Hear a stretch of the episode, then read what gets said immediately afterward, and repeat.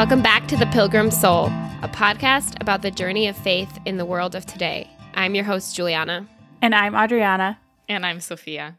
And we wanted to start this episode by saying thank you to everyone who came to our meetup in New York. We had so much fun a couple of weeks ago at the New York Encounter. Sophia and I were there. Unfortunately, Adriana couldn't make Yeah. us, and we we loved meeting you guys, and it really gave us um, a sense of the friendship that's being developed in this podcast and the mutual companionship and um, I was just also just so grateful for the beauty of the hearts of everyone who's listening to us and, and their willingness to share their experiences with us. It was just such a joy. Yeah. Totally an experience of verifying that there is such a cloud of witnesses that surrounds us, Mhm. each with their own uh, charism and gifts and perspective um, and relationship with the Lord, an incarnation of um, his presence in our midst that was edifying for me. And I really enjoyed our time together. So uh, definitely keep a lookout. We'll probably attempt to do something similar next year in New York around the same time. So if you didn't manage to make it this time, uh, never fear. Maybe we'll even go on tour one year. yes. to um, South Bend, yeah. listener central. um, yeah, it's related to that. Today is our third and final part of our mini series with our listeners. So today we've got an interview that I was not present for, but I've since listened to uh, with Catherine, who's a lawyer and a mom based in Virginia. Um, and she spoke with Julie and Adriana about her ministry of foster care. Yeah, I was so grateful to meet Catherine in this way, someone none of us have met in person, and so touched by the way in which Christ has found her through this ministry to a unique and specific care for Mhm. children in vulnerable situations and children that find themselves in the welfare system. Yeah, it was provocative for me as someone who works in the child trauma space um, in terms of my research to consider this place of overlap with Catholic social teaching and the invitation that is posed to me through my faith to in the words of Matthew 25 to to really love Christ and everyone who hungers and thirsts and needs a home in my community here in Boston and to to take seriously this as a responsibility of mine as a, a natural outflow of my belonging to the mystical body of Christ. And I was convicted by her witness and helped because yeah i really think that the lord gives each of us um, particular wounds or particular desires for the sake of the whole church Yeah. And going back to what you said earlier, Sophia, about our reflections on meeting some of you all in New York, um, I continue to be amazed at the the cloud of witnesses and the diversity of charisms and how all of the saints on earth and on heaven and in heaven are are made one through Christ. Um, and that the body really does need all of its parts. Um, and yeah, I just continue to be amazed by the way that that has made itself concrete in my life through the podcast and the people that I've been able to meet in the podcast. And it's just always a gift. Um, I, I don't think I would ever get tired of learning more about uh, the people on this journey with us. Yeah, similarly, I think the intensity of her witness, I don't know like if my path of discipleship will take the same shape and it could be likely I've always been very attracted to to the foster care ministry and felt a really strong desire as I talk about in the episode from from childhood. But I did resonate deeply with the intensity of her witness that my life should also have an intensity of witness in in wherever I'm called right Mm-hmm. yeah, so I, I hope you guys enjoyed the episode today. And thanks so much for your feedback on these episodes. We've been delighted to hear how much you've enjoyed them along with us and hope to bring you some more in the future. we'll be back next month with a regular episode Catherine, thank you so much for being willing to come onto the Pilgrim Soul. We're so happy to have you here and to spend a little bit of time learning about you and your life with Christ today. Yeah, Catherine. Thank you. Could you tell us a little bit about yourself? I'd love to, and, and thank you. I, I really appreciate the the honor and the chance to be on this podcast. Um, I've really appreciated listening to your your thoughts and and reflections over the last couple years. Um, so I'm Catherine Sheffield. I'm a lawyer and a mom. I live in Richmond, Virginia. Um, I have two kids, a four and a half year old and a nine month old. So busy with that. Um, and I previously was a litigator for several years, and I just made the jump into the policy world early, earlier this year. I'm a consultant to the U.S. Conference of Catholic Bishops um, in their domestic policy office, which has been a really um, a wonderful door that got opened. Um, and just kind of at the front, um, I am here in my individual capacity, not not on behalf of the conference. So yes, thank you so much for having me on. Thank you. Yeah, we're just curious, like, how did you find the podcast? And also, are you connected to Communion and Liberation at all? So I, am not connected to Communion and Liberation, although I've had friends over the years who are mm. definitely and always heard really wonderful things. I a few years ago I was looking for Catholic podcasts and I just posted on Facebook asking the Facebook world for recommendations and it was a friend of a friend, really more of an acquaintance that um, posted and recommended your podcast. So that's why I found you all. That's amazing. We're always so moved by new listeners that have what seems to be no relationship to us, like that we haven't personally encountered. And then, yet, upon speaking, we realize immediately again how small the Catholic world is. Mm-hmm. And in talking before this, you mentioned your husband was in the Navy the same time I was in the Navy, and you're a lawyer in the DC area, just like Julie. Mm-hmm. We all share children under the age of five and can really relate to adjusting to and integrating this like new identity as mother. And it's really beautiful. Yeah, I share Adriana's just amazement at how this podcast has been able to connect us with so many people that our paths wouldn't have crossed otherwise. Um, and I think that's one of the main purposes of this series of interviews with our listeners is to just acknowledge that the the work that the Holy Spirit has done in building up our community through this podcast and to really open up this conversation to be more explicitly two way. So um, we're here today to learn from you and your experiences um, and to hear to hear more about them. So on that note, Catherine, I would love if you would start just tell us about your relationship with Christ. Where did your pilgrimage begin? How did you encounter him? How did you decide to continue saying yes to him? And like what just what brought you to where you are today? Yeah, so um, actually, I grew up Protestant, um, and then kind of the end of my undergrad experience is when God really started speaking to my heart about Catholicism, and I converted in my early 20s, um, which was just a really, you know, an incredible experience. And so I've been Catholic, you know, for for over 10 years now, and my my husband is also a convert. Hmm. So that's kind of where my, my Catholic journey began. But I, you know, I, I was always had a close relationship with Christ growing up and grew up in a really, you know, wonderful Protestant community. So I think in terms of there's so many different aspects to to my pilgrimage, and you know, being a wife and a mom is such an important part of that in my vocation.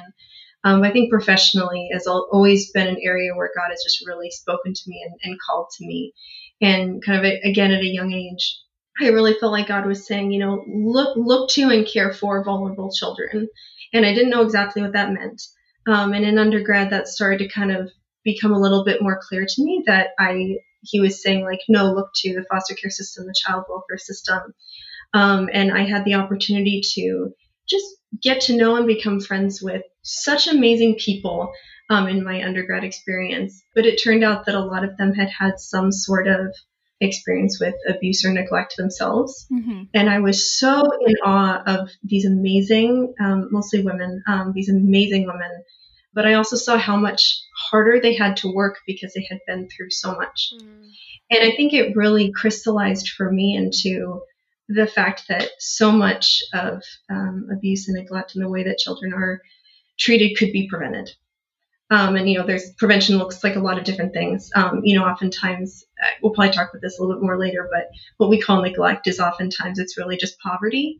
Um, and so a lot of the prevention we can do is really just addressing poverty. But that kind of became a through line for me of okay, well, this can be prevented. How can I do that? And that kind of propelled me ultimately into law school. So that's kind of where where where my journey began. And I think you know it's still still ongoing, but kind of really seeing where God is calling me to both be a mother myself, but also to to fight for and advocate for vulnerable children professionally. That's really beautiful. Growing up, my parents, I'm not sure if I've mentioned this on the podcast, they were foster parents and we fostered two children and they were such profound experiences. My life so dear. The highs of highs and the lows of lows. Hmm. We had a baby for a couple years and as a child, I, I just, you know, embraced her as a sister and expected that she'd stay with us permanently. And when she went back to her biological home, that was really painful for me. Mm. And our relationship with her biological family was initially quite strong and then deteriorated afterwards. And that was a like a another a second death, I suppose, that mm. that they had decided to no longer be in contact with us and I was just quite quite young, so didn't know all the details and and didn't really understand. But it was such an impactful event upon my heart in opening what it even meant to be family. As just a young child, I I innately did not I innately understood family to be beyond like bloodlines or a biological relation. I truly like embraced um, who Christ gives you becomes family and that has a has a permanent obligation upon your heart. Mm. And even though that doesn't take place now in an ongoing relationship, at least with with the first little girl who was with us, it does through prayer and perhaps like a future ministry in the foster system in a more intentional way. Mm-hmm. That's really beautiful. Um, thank you for sharing that.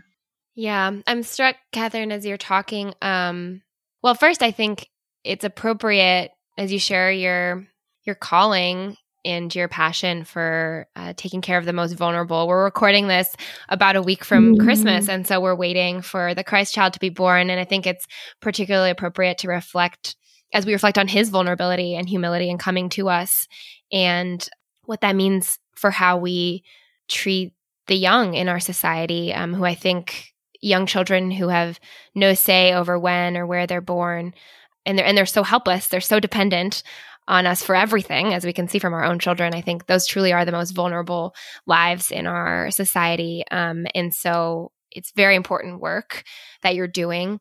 And i'm struck by how it it started with a desire. It started like with a love your love for the person in front of you and the details came later and they're unfolding over time. Before we hit record, Kath and I were talking about how both of our careers um, have taken paths we just hadn't expected and, and maybe wouldn't have chosen for ourselves. And yet we've just kind of followed where Christ leads us. And so I'm really uh, moved by your example of saying yes um, and then seeing this call unfold over time and, and seeing where he takes you. You know, it's interesting. I think also um, you, you, you said, you know, loving the people in front of me. I also learned by example. There was a big family at my church growing up, um, and they also they fostered for years, um, and they um, they adopted some of them, and others, you know, would be for them with them for a time and then go back home.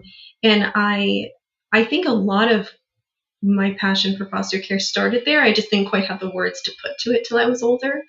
I took care of. Uh, they had an infant um, who, unfortunately, she she ended up passing away um, at a very early age. But I took care of her in the nursery at the church. Mm. So I think it was just. I think just to emphasize, I also I was learning from the example of this family of what it means to come to radically love and to open their family. Um, so I think that was that was modeled to me by that family. And I'm very I haven't you know spoken to that family since I was a kid, but I'm very thankful you know even today for their example. Yeah, I mean, that just sounds like they were the face of Christ for you at that young age. How does Christ like continue to um, show himself in your professional work? Yeah, so I think just one of the, uh, again, just amazing ways is starting this job at the uh, Bishops Conference. And, you know, a lot of what at least from the policy side, is um, they do a lot of just amazing work in promoting family unity and you know a lot of anti-poverty work and I, so and that that definitely clearly had God's hand in it. Um, so very very thankful to be able to be working on the policy side and I do a little bit of foster care work there. It's kind of pretty broad what I what I do, mm-hmm. um, but that definitely has been something new and, and challenging and definitely seeing God's hand in that.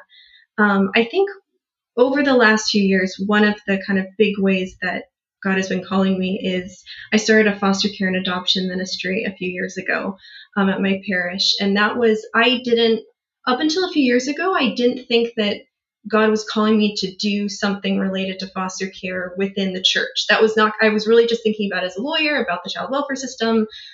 And then he kind of was started poking me. I was like, oh, but but the, the church can do more. Like we can always as Catholics do more. Um, and so that again kind of led to this foster care and adoption ministry. Yeah, so that was kind of the, the more recent thing. Um, and essentially what it is and kind of the form that it took is this idea that, you know, foster care and adoption is not just for families that choose to foster or adopt. It has to be much more than that. Mm-hmm. Um, that there's really a role for everyone in caring for vulnerable children in our community. And so much of that can be done at the parish level. Ministries at different churches can operate differently, um, but it's really kind of how can you wrap around families um, that are one either maybe at risk of having some sort of child welfare I- interaction like how can we support these families and keep them together in the first place always most importantly mm-hmm. um, and then if a child is in the system in some way how can we wrap around the, the foster families and really help them you know do christ's work in those kids lives um, you know and that can be anywhere from you know, babysitting or direct work with the kids, but it can also be really simple providing groceries or if there's an emergency placement, bringing diapers and, and things like that. So yes, that's kind of the been the kind of the most recent ways that God has been kind of calling me further into this. I love that. Thank you for sharing. I also I'm moved by your deep understanding of the church as one body because I think that's a real challenge to our individualistic society where one might think, oh, foster care, that's mm-hmm. their thing. That's what they're doing. I'm going to do my thing over here. And your thing is great, but my thing is different.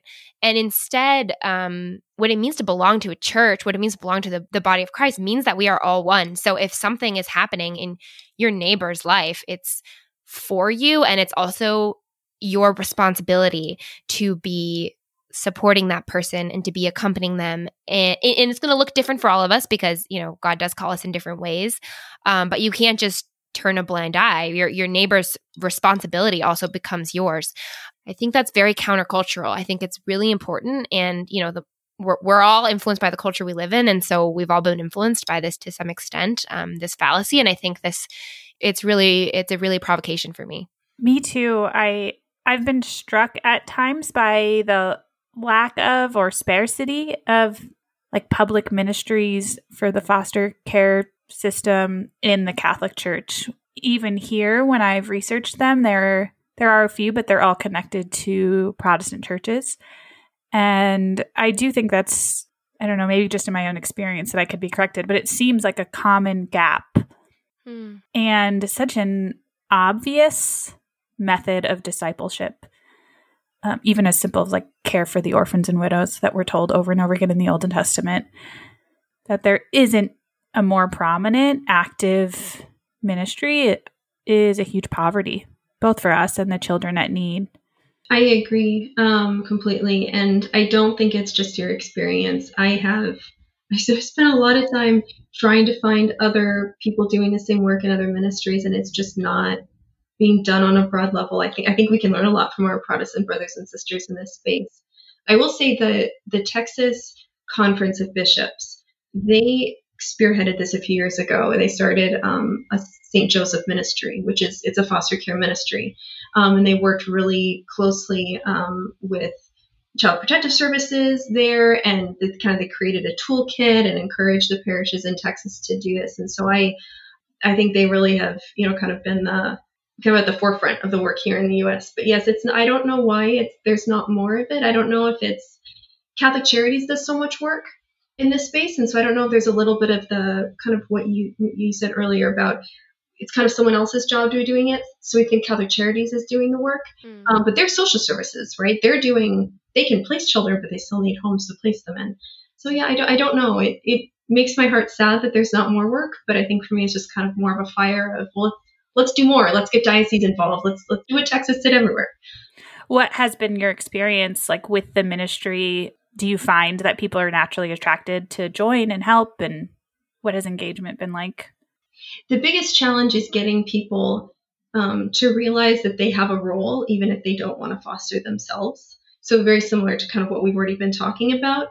And I think a, a lot of it's almost a, a marketing challenge of how do you get someone to open up the bulletin insert or, you know, we would table at mass after mass. You know, how do you get someone to walk by your table because they they see the words foster care and adoption and it's uh, well i'm not i don't feel called to that so i'm mm. it's not worth my time or you know not worth my energy i think that's one of the biggest problems and uh, a, a, gentleman that i spoke to a couple years ago he's in the protestant space and he said that at his church it was such an uphill battle that even just getting people to say the words foster care like even getting that into conversation was movement forward Mm. Um, that always stuck with me is just kind of I, I don't think it's stigma. It's not it's not stigma.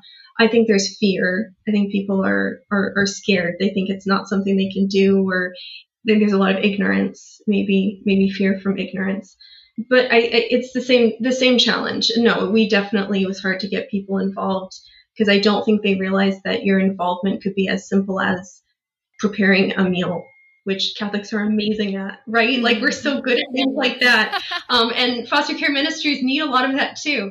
So I think it's just starting really educating and starting to kind of break through the barriers of kind of misconceptions about who foster youth are and who foster families are and, you know, kind of what, um, what families need.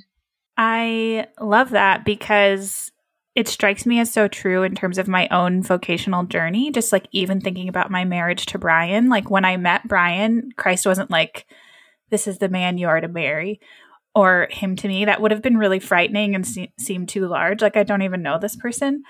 But it was just one small yes. And the first yes was like an invitation to dinner. And then the second yes like after conversations you have no idea what christ is going to do with your yes and it may eventually lead to foster care and it may eventually lead to adoption but it may just lead to more meals and i think that's really beautiful and it also because I grew up with fostering as part of my life, I I didn't realize there was fear around it. And because I also had such pos we had two experiences and they both were very positive.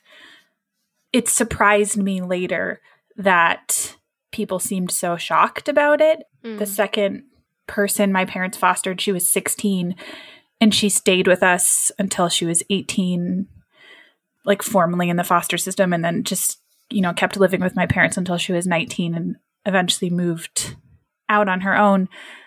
But people were really astonished that we'd welcome an older child because of this like fear of danger. I don't want to like negate that possibility, I suppose, but my mom worked for um, the Department of Children and Family Services. So she had more access and engagement in general with communities in need. And we ended up meeting the person who who lived with us um, through that. So we had already had a relationship for years. She was on my basketball team. She was a friend. She came over for dinner often. My mom drove her dad to work every day because he didn't have a car. So we were already really involved. And those were the little yeses that when she needed to be in foster care, it was just a next step. Like we were already so in relationship with her. It wasn't it was just another little yes. And that's what I'm really encouraged about by your ministry is that it's just inviting people to to one small yes that then may open but it would become maybe a more obvious yes like it was for us. And not always, but but I think that is like a real pathway that that people perhaps just don't know about. Yes, and I think it's interesting you mentioned um, children in, foster care in their teens because that's really so, so many of the of the children in in foster care are teens you know and hence a lot of them age out of the system without ever reuniting with their family or finding um, a family through adoption and i think that's also such an area that we can educate people on is um, foster care is not It's not just babies. In fact, it's usually not babies. It's not just five year olds. It's all it's all of the ages and a lot of teens. And people may actually feel called to be in the life of a teen, maybe by mentoring or something like that. And I think that's another huge piece of this that we could really mm-hmm. you know, empower people to get involved if they understood that it's a lot of the work is how do we stand alongside teens as they're um, you know about to kind of face the world as adults and, and be their family, be their community. Thank you so much. I, I'm I'm really grateful that you're sharing this experience with us. I'm curious about how this ministry has changed you, in particular, your gaze upon your own children, but also just you know your friendships or or um, the other parts of your professional life, and just yeah, how it's how it's changed your gaze. I was so thankful for my kids. I think maybe maybe even more so, and I think I I'm aware of the the privileges that my family has, and and just the fact that I know that my children are have food on the table and have steady housing, stable housing, and all those things. That that's not that's not something I earned. That that's something that I that I have um, in life for a lot of different reasons. And it just kind of is a reminder every day that you know there are children whose parents can't provide those things, and it's not they're in poverty, and it's, it's not their fault, most certainly. Um, and there's a system that they're they're fighting against. So I think that it, it definitely has changed the way that I that I see the the love and stability that my kids have, and I, I want that for everyone. Mm-hmm. Um, then I think professionally, it just I just always want to do more, and I sometimes get frustrated that I just I want more hours in the day, or um, and sometimes that's not the the zeal is good, but sometimes I it turns into impatience, you know, and and not necessarily accepting, you know, that God put limits to, you know, what I can do physically and what I can do in a day, and especially at, you know, a time when I have little kids. You know, a lot of my time is, yeah. you know, is blessed to be taking care of my little kids.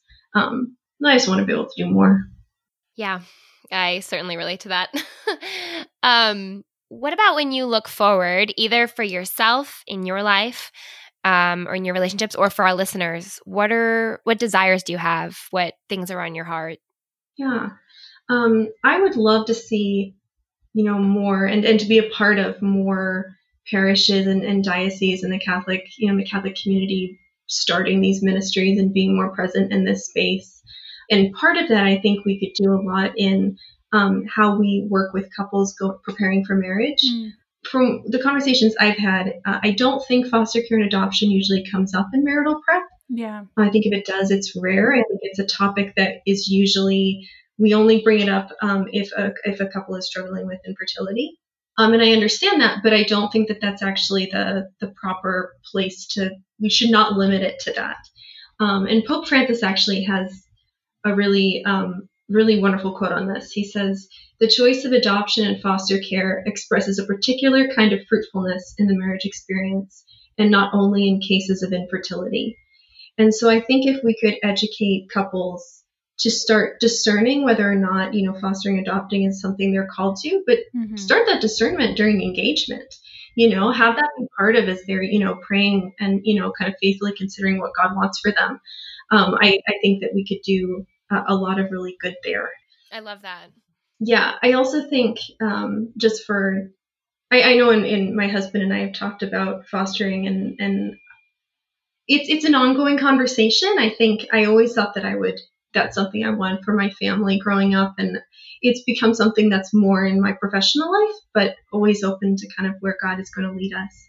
Um, and then I think finally, I I would love to see um, just Catholics have a stronger voice in the child advocacy world in general.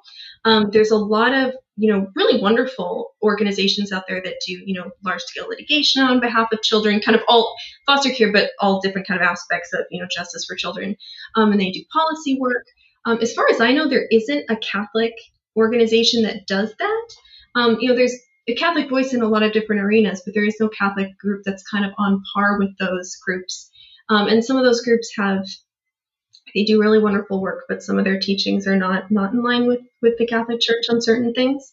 Um, and I think that we would be doing a greater service to youth if we were a little bit more in that kind of legal litigation and, and policy world. So so yes, if, if God has has a role for me, you know, one day and you know, kind of helping to push something like that forward, I'd be very thankful. Yeah. No, those those all three seem like really important and beautiful desires. And yeah, I really appreciate your openness and your humility and asking God what he wants from you and and letting him take you there. Yeah, I appreciate that so much, Catherine. And it's really been inspiring to me to to ask again, like, what are the small yeses I could make to open my heart mm-hmm. to this ministry? And that doesn't immediately mean um, applying to be a foster parent myself. And I'm also just like encouraged to to look at other resources and templates that are available. You mentioned the diocese in Texas and I want also people to know that it's not like reinventing the wheel. Yeah. There are places to start. Yes, if listeners are, are looking for kind of very, very practical um, tips, if you Google the St. Joseph Ministry for the Texas Catholic Conference of Bishops, they have a whole toolkit with every little step you need to do to start a ministry at your church. Oh, that's amazing. Yeah. Yeah, they worked they worked really, really hard on on that. So it's it's a very helpful resource.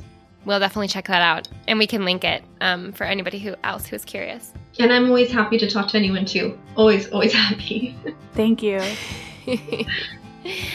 Wonderful. Catherine thank you so much for joining us today. It is just such a joy to meet you and to see you in person. Um, Thank you for following our podcast and for being willing to share your experience with our listeners. I know that it'll it'll bless it'll bless them. Thank you for having me on. I really appreciate it. Yeah, thank you, Catherine. God bless you and God bless your ministry.